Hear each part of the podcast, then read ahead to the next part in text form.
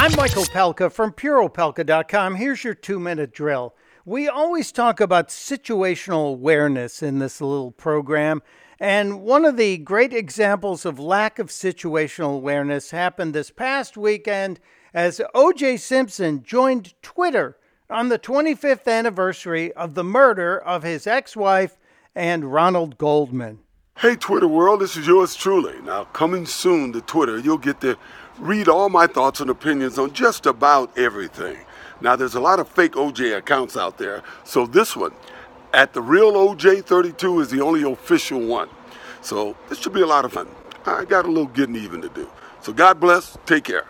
Wait, wait, wait, wait, wait, wait, wait, wait a second, OJ. What did you say? I got a little getting even to do.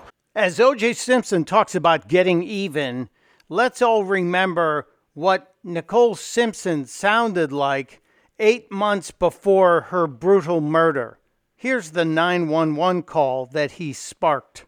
911 emergency Can you get 588. someone over here now to 325 Gretna Green? He's back. Please. Well, Okay, what does he look He's like? O.J. Simpson. I think you know his record. Could you just send somebody over here? And What kind of car is he in? He's in a white Bronco, but first of all, he broke the back door down to get in. Okay, Oh. wait a minute, what's your name? Nicole Simpson. Okay, is he the sportscaster or whatever? Yeah. Okay, and what is, Thank you. wait a minute, we're sending the police. What is he doing? Is he threatening you? I'm going nuts. Nicole warned us months ahead of time. I guess OJ's looking for the real killers on social media.